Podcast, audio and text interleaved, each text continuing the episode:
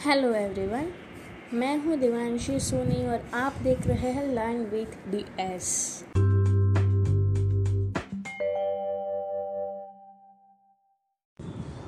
आज हम टेंस के बारे में सीखेंगे।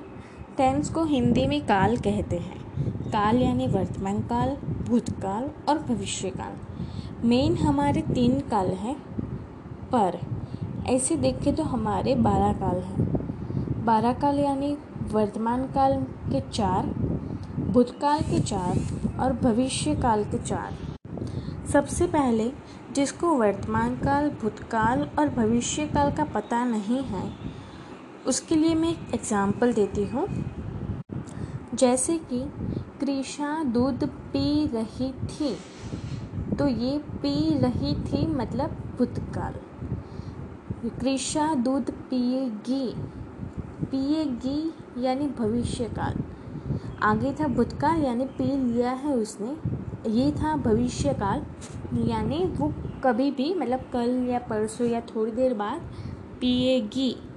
और एक और एक होता है वर्तमान काल वर्तमान काल यानी कृषा दूध पी रही है।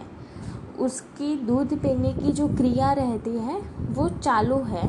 तो वो अभी जो नाव मतलब अभी जो चल रहा है, उसको हम वर्तमान काल के रूप में स्वीकारेंगे। तो ये थी टेंस की इन्फॉर्मेशन टेंस का बेसिक नॉलेज कि टेंस कौन से कौन से रहते हैं।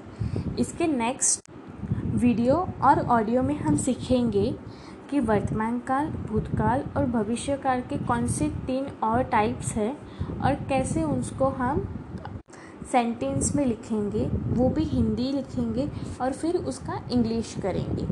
बने रहिए मेरे साथ। एक नए वीडियो या ऑडियो के साथ हम मिलेंगे। Bye bye